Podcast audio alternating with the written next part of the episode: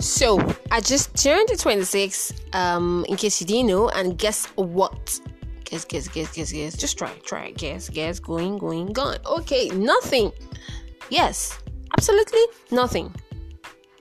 Did I think I was going to have some strange superpowers upon turning 26? Hell yeah. Well, sorry to disappoint myself. Hell no. I mean, the world doesn't just fall in place on your 26th birthday, does it?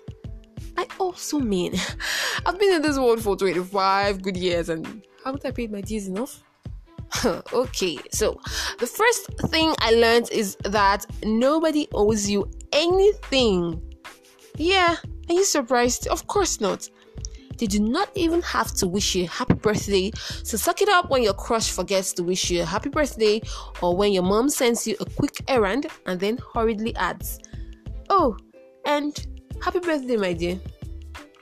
Absolutely no one owes you anything. So quit that entitlement mentality and get on with your work and your life.